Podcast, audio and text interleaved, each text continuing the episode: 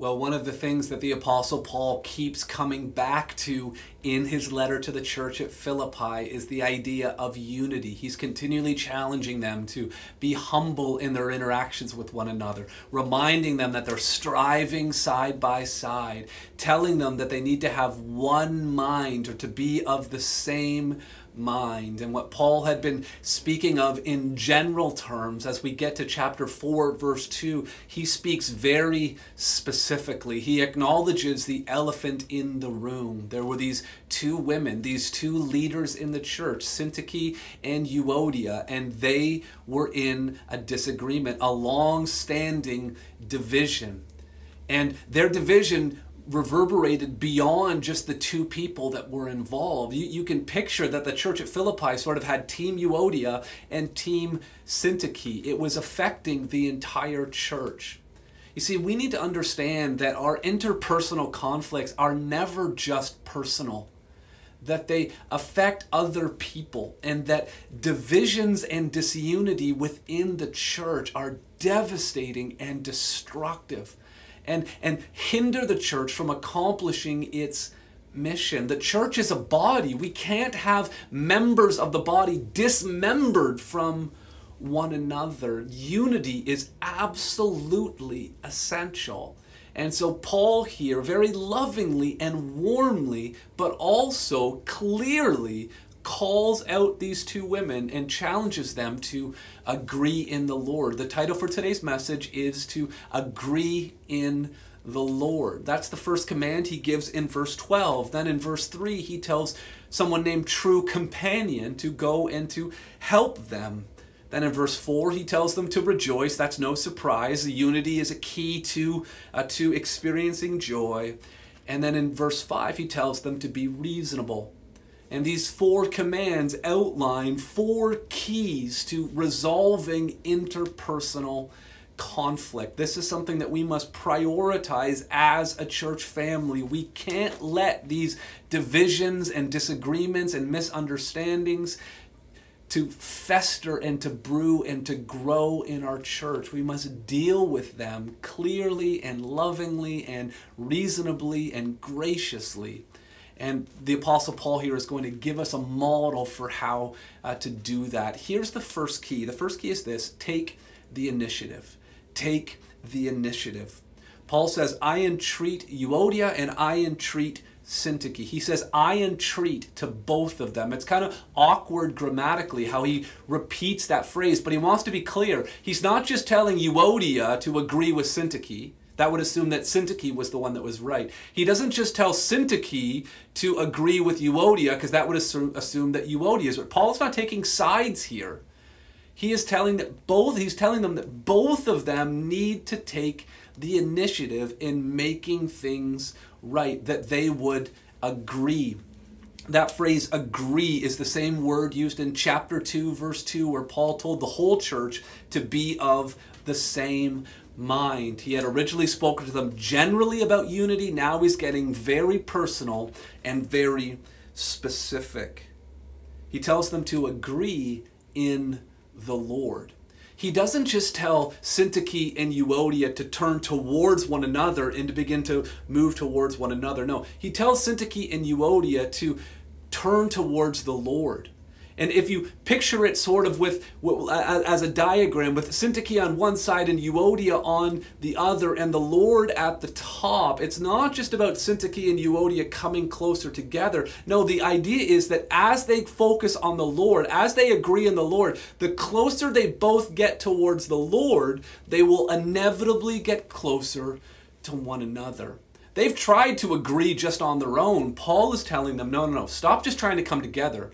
Come to the Lord together. That is how we resolve interpersonal conflict. We come to God's Word. We say, what does God's Word say about this issue that we're disagreeing about? And what does God's Word say about how we're supposed to treat one another when we disagree with one another? You see, chances are, whether it was Syntyche against Euodia or Euodia against Syntyche, chances are one of them has offended the other. So what do we do in these uh, situations? You see, whether you are the person that has offended or whether you are the person that, sorry, whether you are the person that is the offender or whether you are the person that has been offended, that is really irrelevant. We are both charged with the responsibility of taking the initiative. Let me show you what I mean. In Matthew chapter five, in the Sermon on the Mount, Jesus said, so if you, if you are offering your gift at the altar and there remember that your brother has something against you, leave your gift there before the altar and go. First be reconciled to your brother and then come and offer your gift. So this is speaking to the offender. If you realize that someone has something against you, what are you supposed to do? Go. Take the initiative. The command is clear. Go. But then in Matthew eighteen, it says, if your brother sins against you, this isn't the person that has a, that is the offender. This is someone that has been offended. It says, if your brother has sins against you, go and tell him his fault. So whether you are the person that has done the offending or whether you are the person that has been offended, the responsibility is the same. The command is the same from the Lord Jesus. We have to go. We have to take the initiative. There is no room for being passive. There is no opportunity for giving the cold shoulder. The cold shoulder has never softened a hard heart, not even once. We are to go. We are to go and aim to be reconciled, to take the initiative. But what if they don't listen? What if their heart remains hard? What if they don't ask for forgiveness if they're, if they're the person that did the, the offending? What if they don't offer forgiveness if they're the person that has been offended? Well, Jesus tells us in Matthew eighteen, that same chapter, the next verse, it says, if he listens to you, you have gained your brother. But if he does not listen, take one or two others along with you. Sometimes we need to involve a third person. Party. Sometimes we need someone else to, to bring perspective. Sometimes trust has been so eroded. Sometimes the hurt goes so deep. Sometimes we're so blinded by our pain that we need someone else to stand in between in order to mediate and arbitrate a, a, a conversation that will lead us to reconciliation. That leads us to the second point. Ask for help. Ask for help. Paul says in verse three, yes, I ask you also, true companion, to help these women. Paul calls on a third party. He, he recognizes that Syntyche and Euodia, this has been going on for too long, and, and it's been too difficult, and the, the hurt goes so deep that someone else needs to step in as a mediator. And he calls on this person, true companion. Uh, companion, in, in your E S V Bible, you have a footnote there. It's, the Greek word is syzygus. That, that, that could be a, a personal name. And I think what Paul is doing here is he's, he's using this name sort of as a play on words. Hey, hey, hey, hey, hey Syzygus, your name means companion. Can you go help these two women who are acting like enemies to, to become companions again? Uh, Syzygus means yoke fellow. It means someone that you're carrying a yoke with, you're connected to. And, and Paul is telling this, uh, this believer in Christ, hey, go remind these women that they're yoked together. They're part of the body. They can't be dismembered from one another. They can't be heading in opposite directions because they are yoked together in Christ. Sometimes, uh, a third party is needed. Listen, this is messy. All of this is messy. For Syntyche and Euodia to come together, that's messy. That's, it's it's going to be re reminded of past hurts. There, there's a potential for even for more misunderstanding.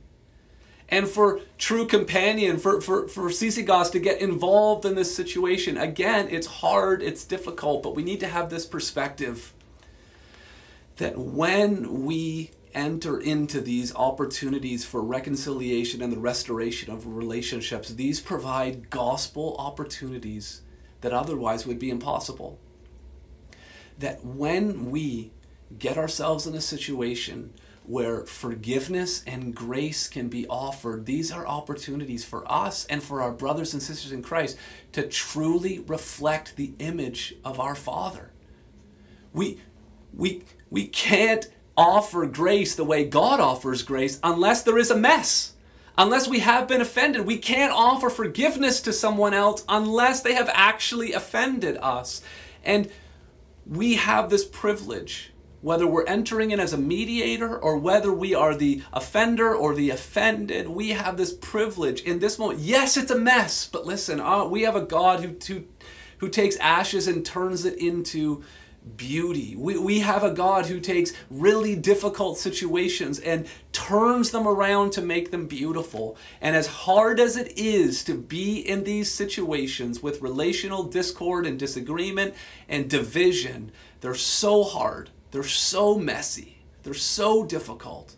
But loved ones, what can come from it is so beautiful. Those who have been hurt and have the challenge of, can I forgive this person? Can I be reconciled with this person? That person has an opportunity to, to represent and reflect the love of God more than someone who hasn't been hurt in that way. That is an incredible thing. In Matthew five verse nine, Jesus said, "Blessed are the peacemakers, for they shall be called sons and daughters of God."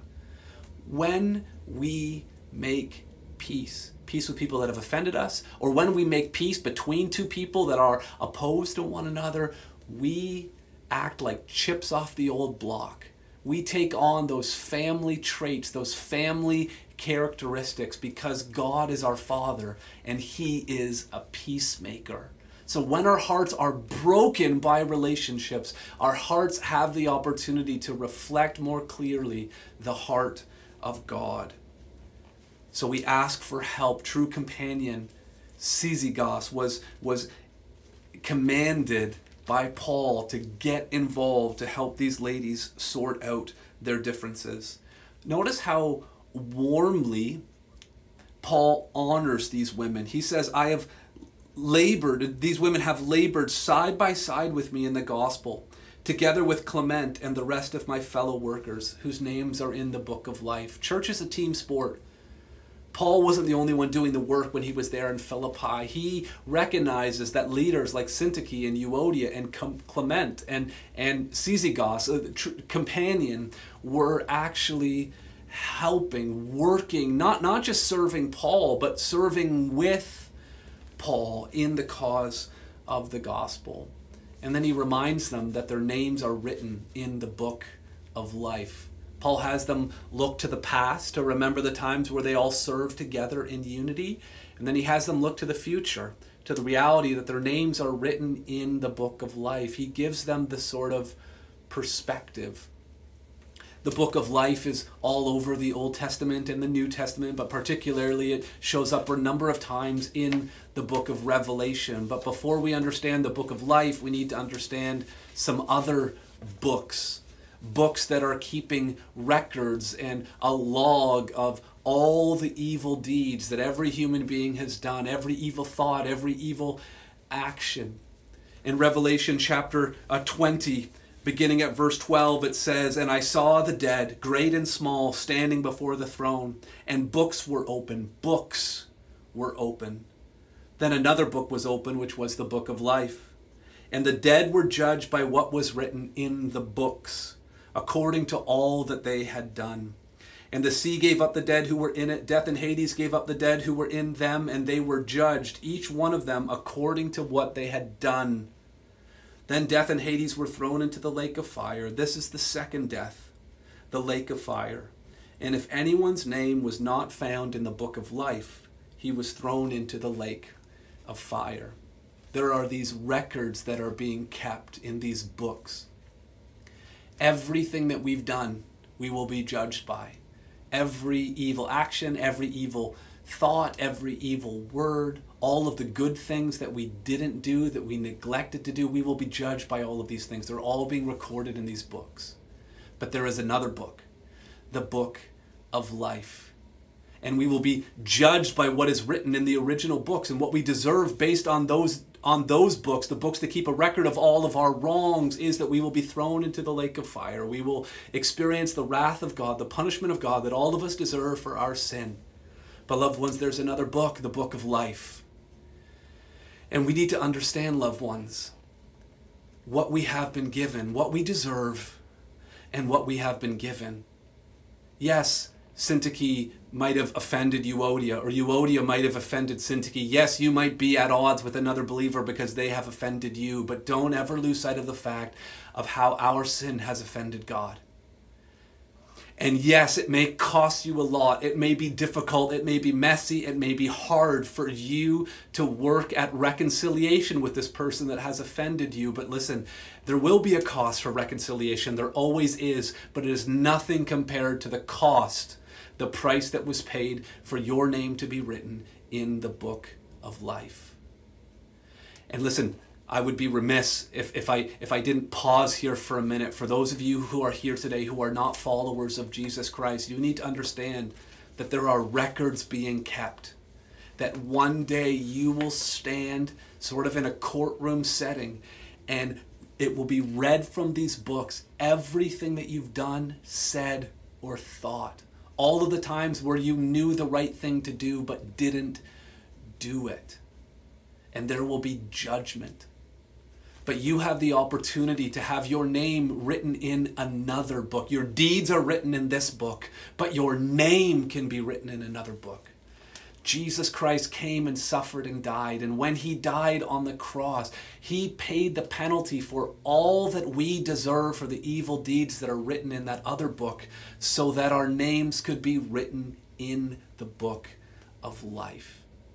You, you can know Jesus and know forgiveness right now in this moment. You can escape the punishment that all of us deserve by believing that Jesus died for you and committing to following him. You can make contact with another follower of Jesus that you uh, know, or you can reach out to our church family if you have questions about that, or stick around for the Zoom call immediately following this service, but make sure that your name is written in the book of life.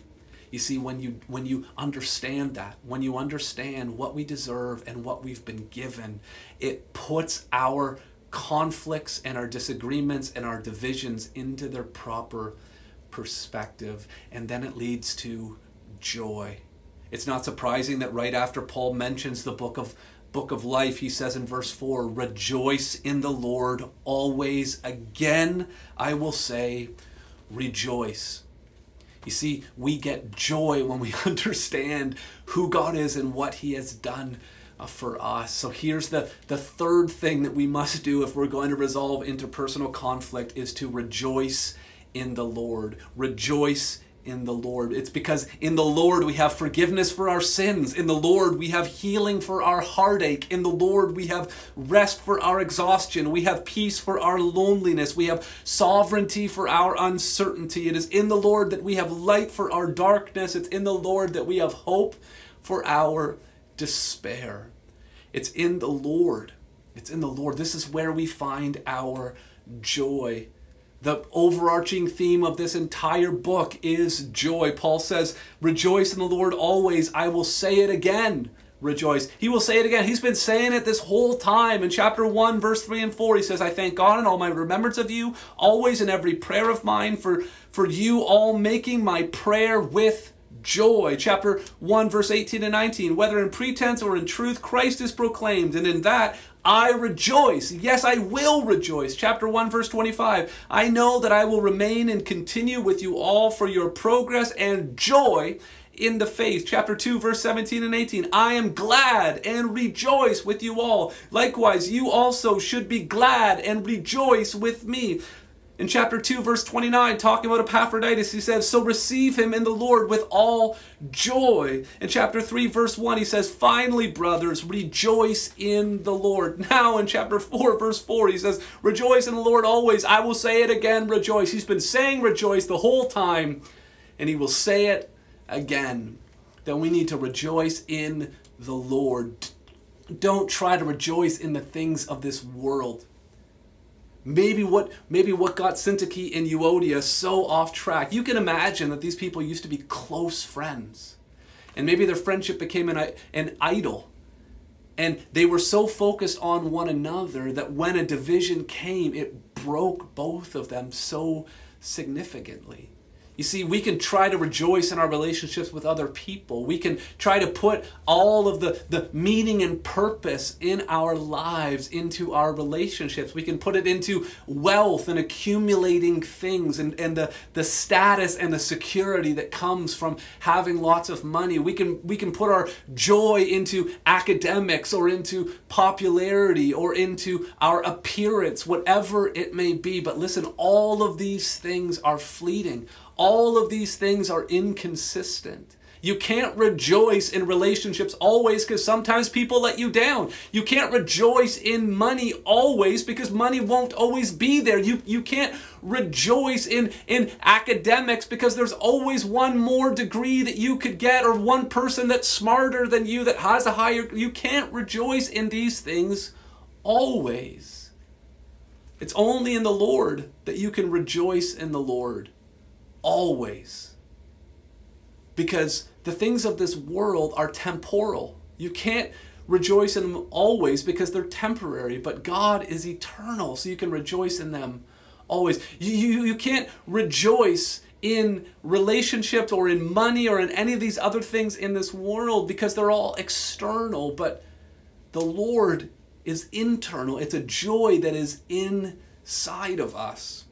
And loved ones, I know that this is easier to easier to say and to talk about than to actually live. I understand it. I am fighting for joy on a daily basis. This is not easy to simply rejoice in the Lord. Don't hear me as being as being flippant. Don't hear me as saying, oh, just, just rejoice in the Lord, whatever you're going through. We are all struggling in different ways, your pastor included.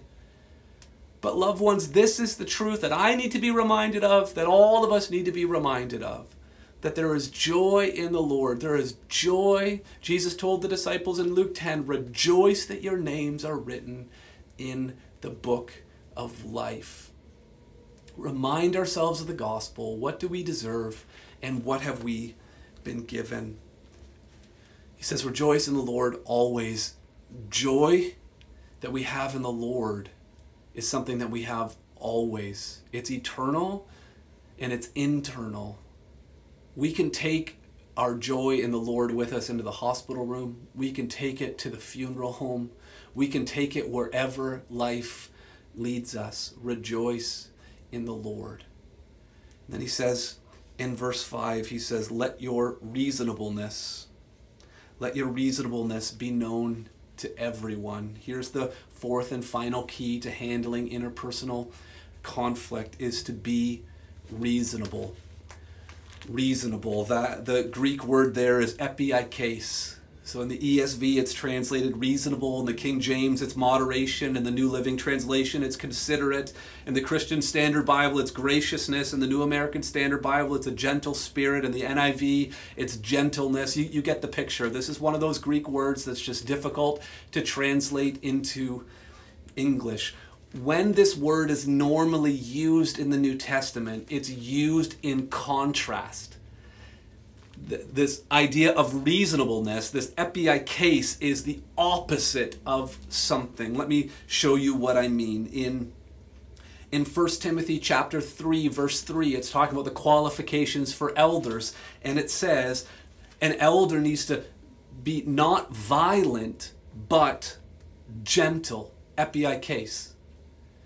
Epikes, gentleness, is the opposite of someone who's violent, someone who every situation gets escalated, not necessarily physically violent, but someone who just likes to argue all of the time. This is the opposite of that. Titus three verse two says, avoid quarreling, to be gentle. To be gentle is the opposite of quarreling.